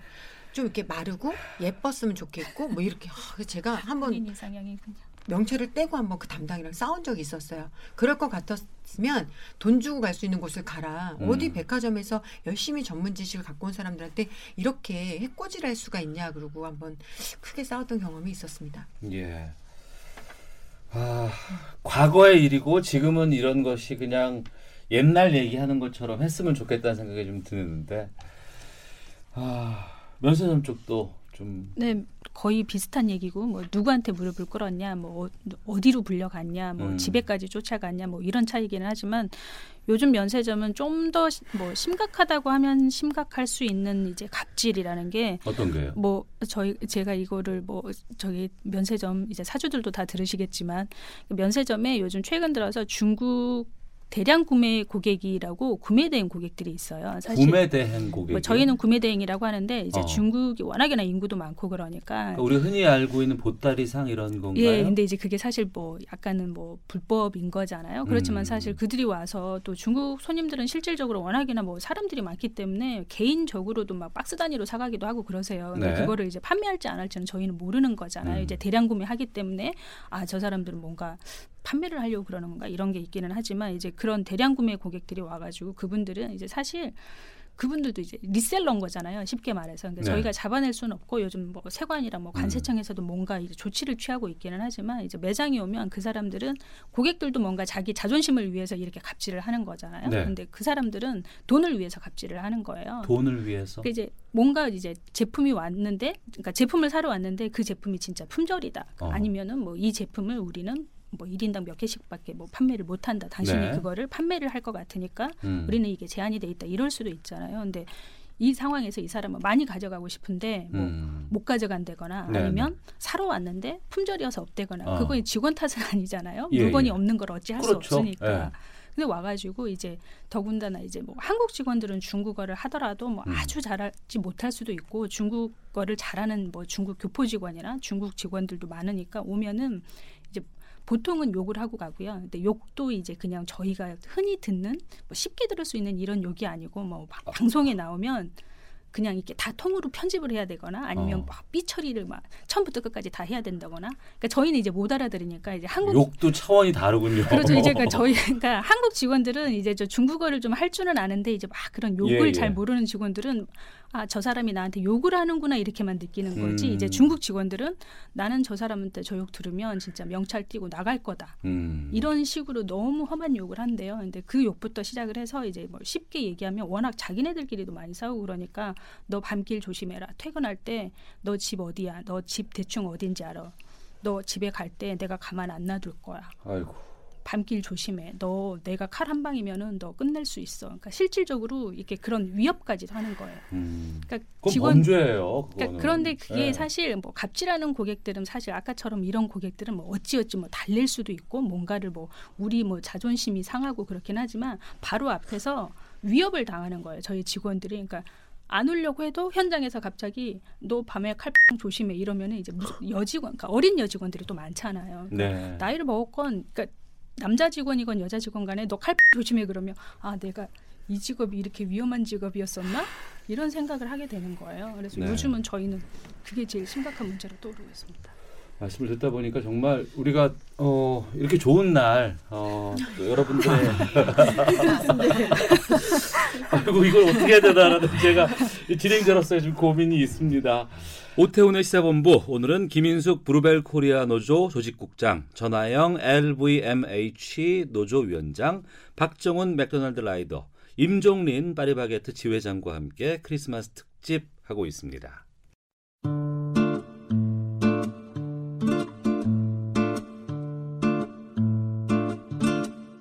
오태훈의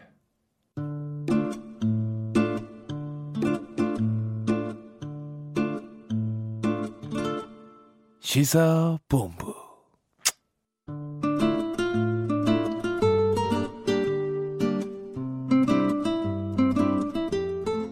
아, 크리스마스에 당신들의 크리스마스 서비스직 노동자들의 상황들 듣고 있습니다. 제 앞에 계신 이 네 분은 모두가 다 노동조합 활동이라든가 처우 개선을 위해서 앞장서고 있는 분들이세요. 이런 어려움들 또 불합리한 환경들 이것들을 바꿔가기 위해서 애쓰시고 노력하는 분들인데요. 아, 이제 업무 환경 처우 개선들을 위한 방법들을 좀 말씀 좀 듣도록 하겠습니다. 박정훈 씨, 네. 어, 라이더 유니언이라는 단체 만드셨잖아요. 네. 음, 어, 좀 많이 달라지고 있는지 그리고 앞으로 어떤 활동을 하고 있는지 계획이신지 좀 알려주세요. 현재는 그 사고가 나거나 산재 처리했을 때의 과정에 대해서 상담하는 일들을 주로 하고 있고요. 저희가 보험 가입할 때 약관 설명도 하고 보험 설계사가 뭐 사고 나오면 그 어떻게 될 건지에 대해서 안내를 해주지 않습니까? 예. 근데 노동자들이 다 가입하는 산재 보험 같은 경우는 단 한 번도 약관 설명을 하거나 처리 절차를 알려주거나 뭐 어떻게 진행되는 거에 대해서 알려준 적이 없죠.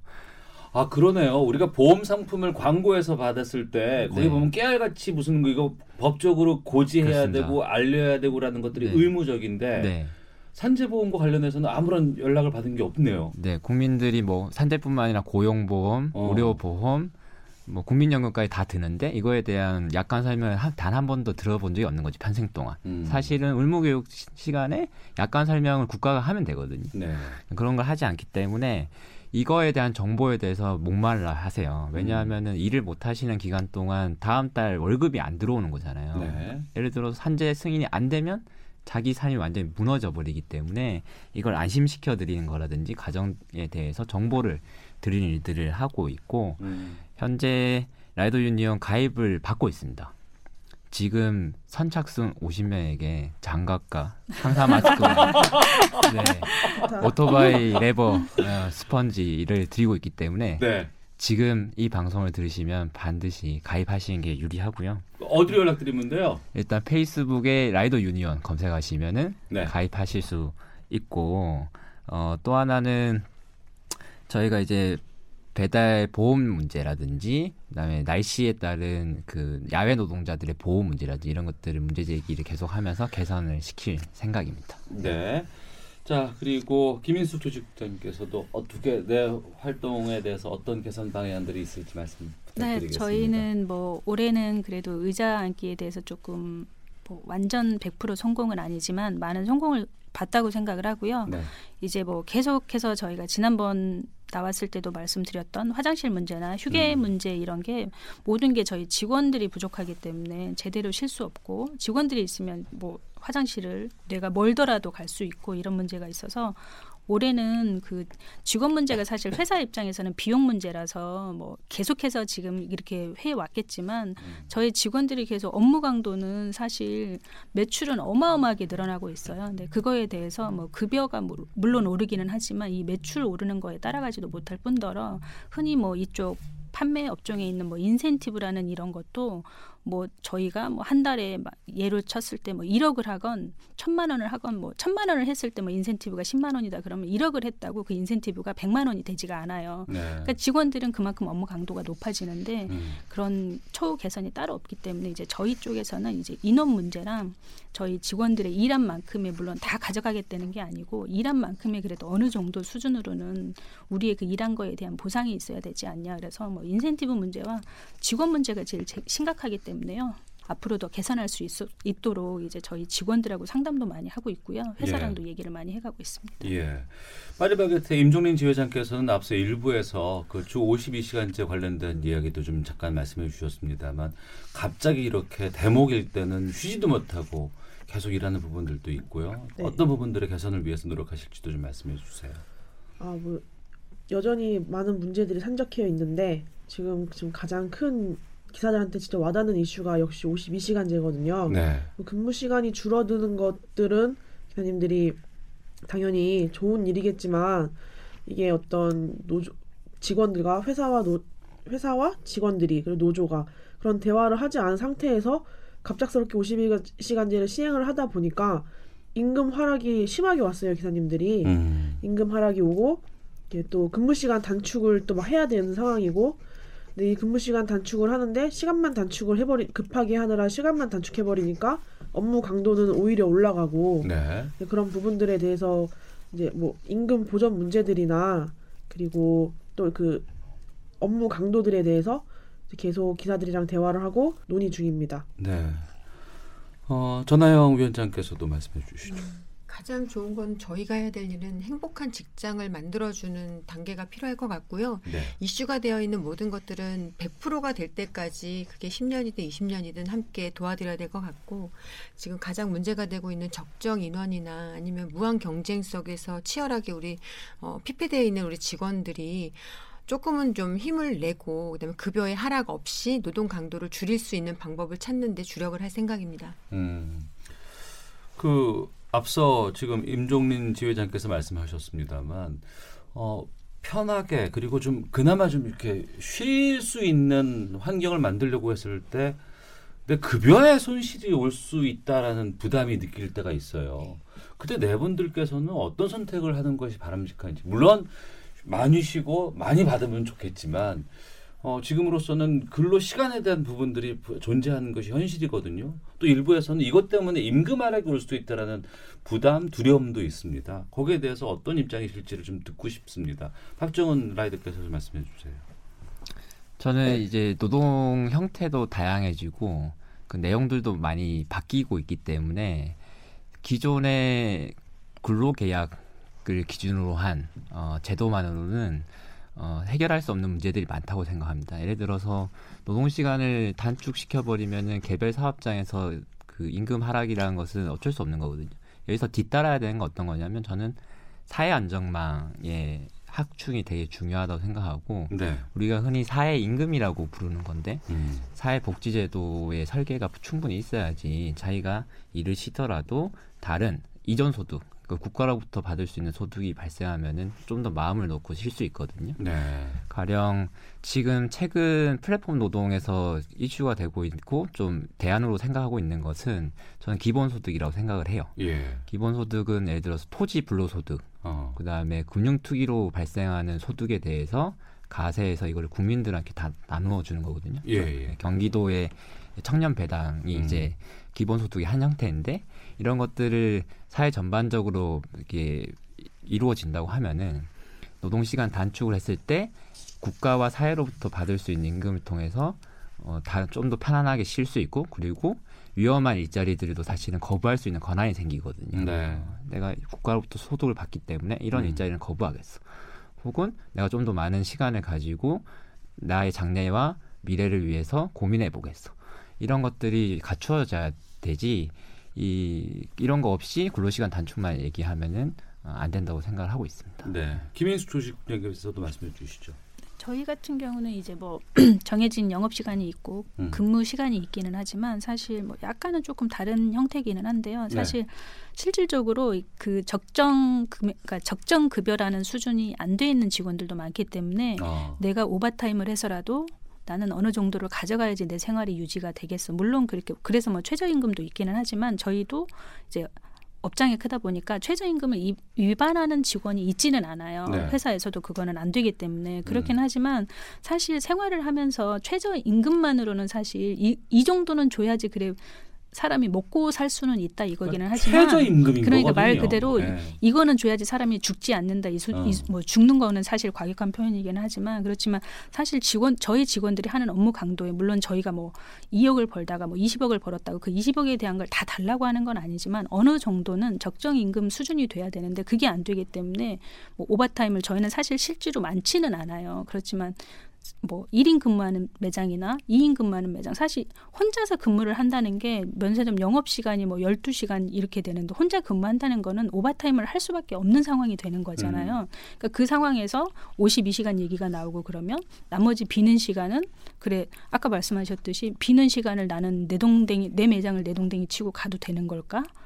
그러니까 이 문제도 있게 되는 거고 사실 뭐 오버타임으로 자기 급여에 대해서 내 생활비에 대해서- 대해서 보전을 했던 직원들은 나는 그래도 힘들기는 하지만 뭔가를 받고 싶은데 이런 생각을 들게 만드는 거예요. 네. 이 제도 자체가 사실 사람이 그 생각을 들게 하는 게 아니고 적정 임금이 되고 적정 근무를 해서 아 그래 사람은 이렇게 해서 내 생활을 하는 거야 이런 느낌이 들어야 되는데 내가 뼈가 부서져도 나는 이 정도는 벌어야지 먹고 살 수 있으니까 그렇게 해야 돼 음. 이런 인식을 갖게 만들잖아요. 일종의 뭐 안 좋은 표현이긴 하지만 노예 근성을 사회가 약간 바라는 것 같은 그런 느낌이 드는 거예요. 여전히 네. 그런 거에 대해서 조금은 인식 개선도 필요하다고 보고요.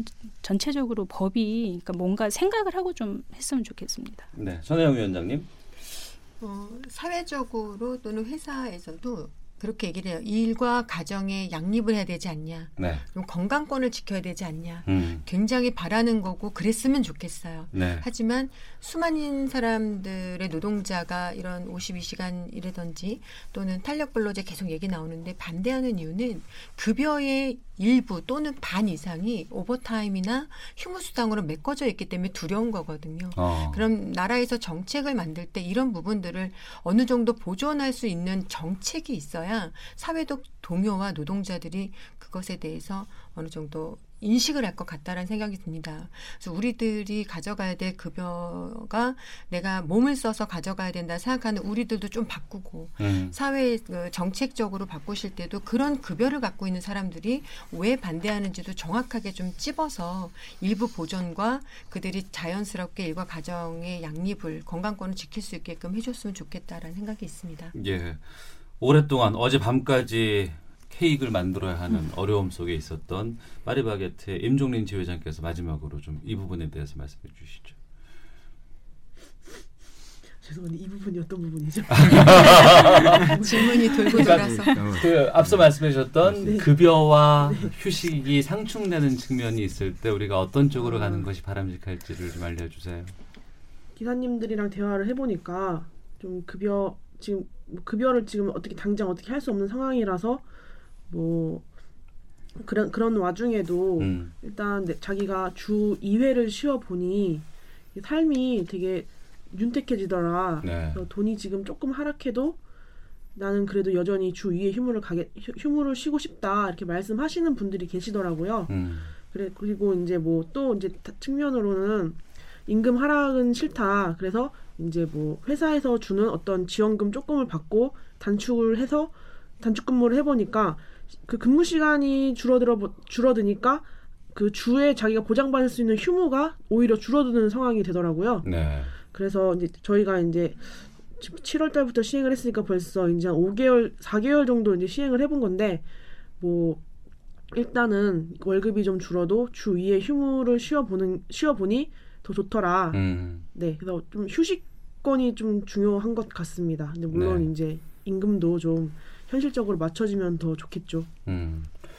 크리스마스 이제 오후가 됐습니다. 아, 그 모두가 더 즐겁고 행복한 시간이었으면 좋겠고 또 여러분들의 많은 국민들의 행복과 휴식과 즐거움을 위해서 지금 제 앞에 있는 네 분께서 참 많이 뛰어 주셨거든요. 이제는 이분들도 행복한 크리스마스를 마음껏 누릴 수 있는 시기가 왔으면 좋겠고 이전보다 조금 나아지고 있다라는 것이 현장에서 반영이 됐다라고 말씀을 해주셔서 저는 그것만으로도 좀 희망을 보고 시간이 좀 더 지나면 더욱더 행복할 수 있는 그러한 크리스마스 또 연말이 됐으면 좋겠다는 생각이 들었습니다. 자, 지금까지 부루벨 코리아 노동조합의 김인숙 조직국장, 또 LVMH 노동조합의 전하영 위원장, 또 맥도날드의 박정훈 라이더, 파리바게뜨의 임종린 지회장 네 분과 함께 당신들의 크리스마스였습니다. 당신들의 크리스마스가 우리들의 크리스마스가 되는 그날까지 저희 시사본부도 열심히 뛰도록 하겠습니다. 자, 네분 말씀 잘 들었습니다. 고맙습니다. 감사합니다. Have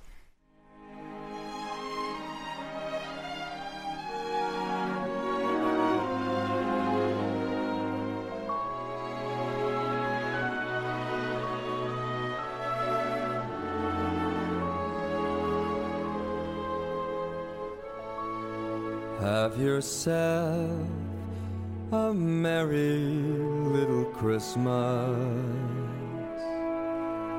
Let your heart be light. From now on, our troubles will be out of sight. 네, 시사본부 연말 특집 당신들의 크리스마스에 이어서 마이클 부블레가 부른 Have Yourself a Merry Little Christmas 듣고 오셨습니다. 자, 청취자 여러분들께서는 연말 어떻게 보내고 계십니까? 올 한 해 어떤 일들이 있었는지 여유롭게 돌아보고 계신지도 궁금한데요. 정수진 리포터가 명동거리에 나가서 다양한 시민들의 의견 들어봤습니다. 평범한 사람들이 말하는 올 한 해의 소감 또 새해 소망 담아봤다고 하는데 함께 듣겠습니다. 우리 이웃과 사랑을 나누는 구세군 자선 냄비입니다. 우리 주변에는 여전히 네, 연말을 맞아 많은 시민들이 북적이고 있는 이곳은 서울 중구의 명동거리입니다. 구세군 자선 냄비의 종소리, 들떠있는 시민들의 모습, 그리고 관광객들, 연말의 풍경을 고스란히 접할 수가 있는데요. 몇몇 가게에서는 특별 이벤트를 하거나 세일을 하는 모습을 볼 수 있습니다.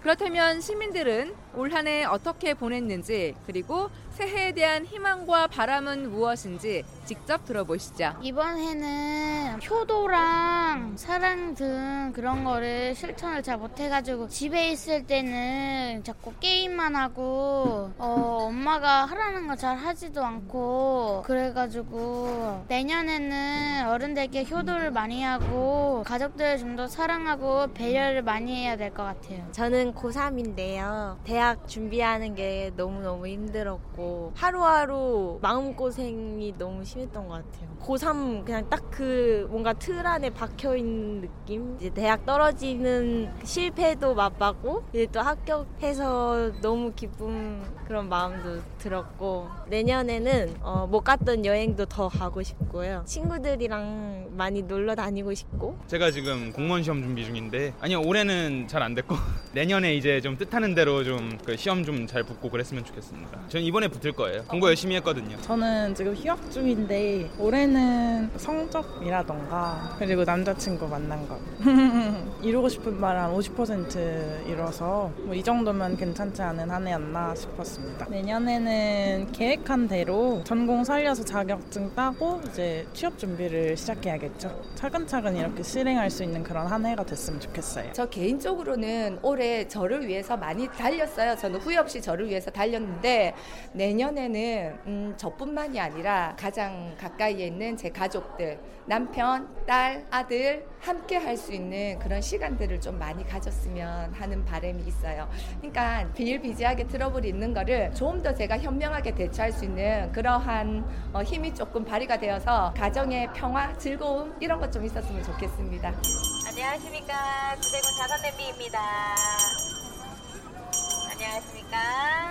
네, 거리의 상인들 또한 장사를 하면서 올 한 해 많은 걸 느꼈고요.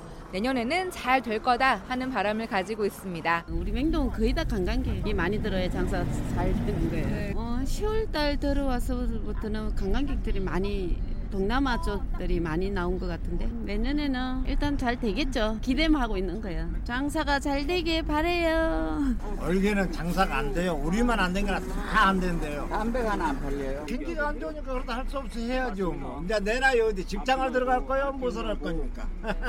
소공 지하상가하고 저 해안 지하상가라고 있어요. 거기는 나무도는 천 원짜리 하나 못 만져보고 그냥 왔다가 문 열어놨다가 하고 인건비 있으니까 안 사. 문 닫는 거 외로 놨대요. 새해는 그저 숨쉬기 무- 숨쉬기 운동만 잘하라고 모두 다내 그래요. 숨쉬기 운동 건강하다. 그렇게 열심히 살자고.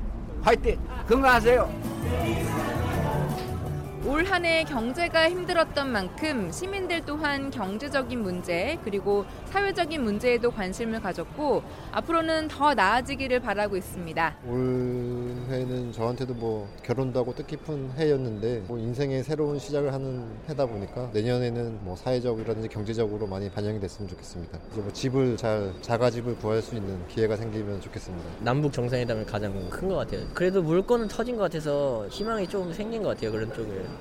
아 올해는 좀 평화의 물꼬를 튼 한 해였다면 내년은 조금 더 평화로운 한 해가 되었으면 좋겠습니다. 다음 해에는 제 뭐 개인적으로도 많은 발전이 있었으면 좋겠지만 앞으로 사회에 나갔을 때 직접 겪어야 되는 뭐 그런 문제들이 있잖아요. 나라 경제가 좀 잘 풀렸으면 좋겠어요. 미투에 대한 부분은 상당히 국민의식을 한 단계 끌어올리는 좋은 계기가 됐다. 그래서 이제는 우리 국민들이 동등한 그런 개념의 의식을 불러일으키는 큰 계기가 돼서 저는 미투 운동 은 진행형이고 조금만 국민들을 화합시키는 것이 뒷받침되면 빨리 회복할 거라고 저는 확신을 합니다. 내년에는 좀 더 우리가 밝게 살기 위해서 하루하루 희망차게 살아가는 그런 한 해가 되면 좋겠습니다. 따뜻한 연말 보내세요. 여러분 희망찬 새해 맞으세요. 네, 2018년 올 한 해도 이제 얼마 남지 않았습니다. 잘 마무리하시고요. 새해 2019년에는 기쁨과 희망만 가득한 해가 되면 좋겠습니다. 지금까지 올해의 끝자락에서 시민들의 목소리 전해드렸고요. 저는 정수진이었습니다.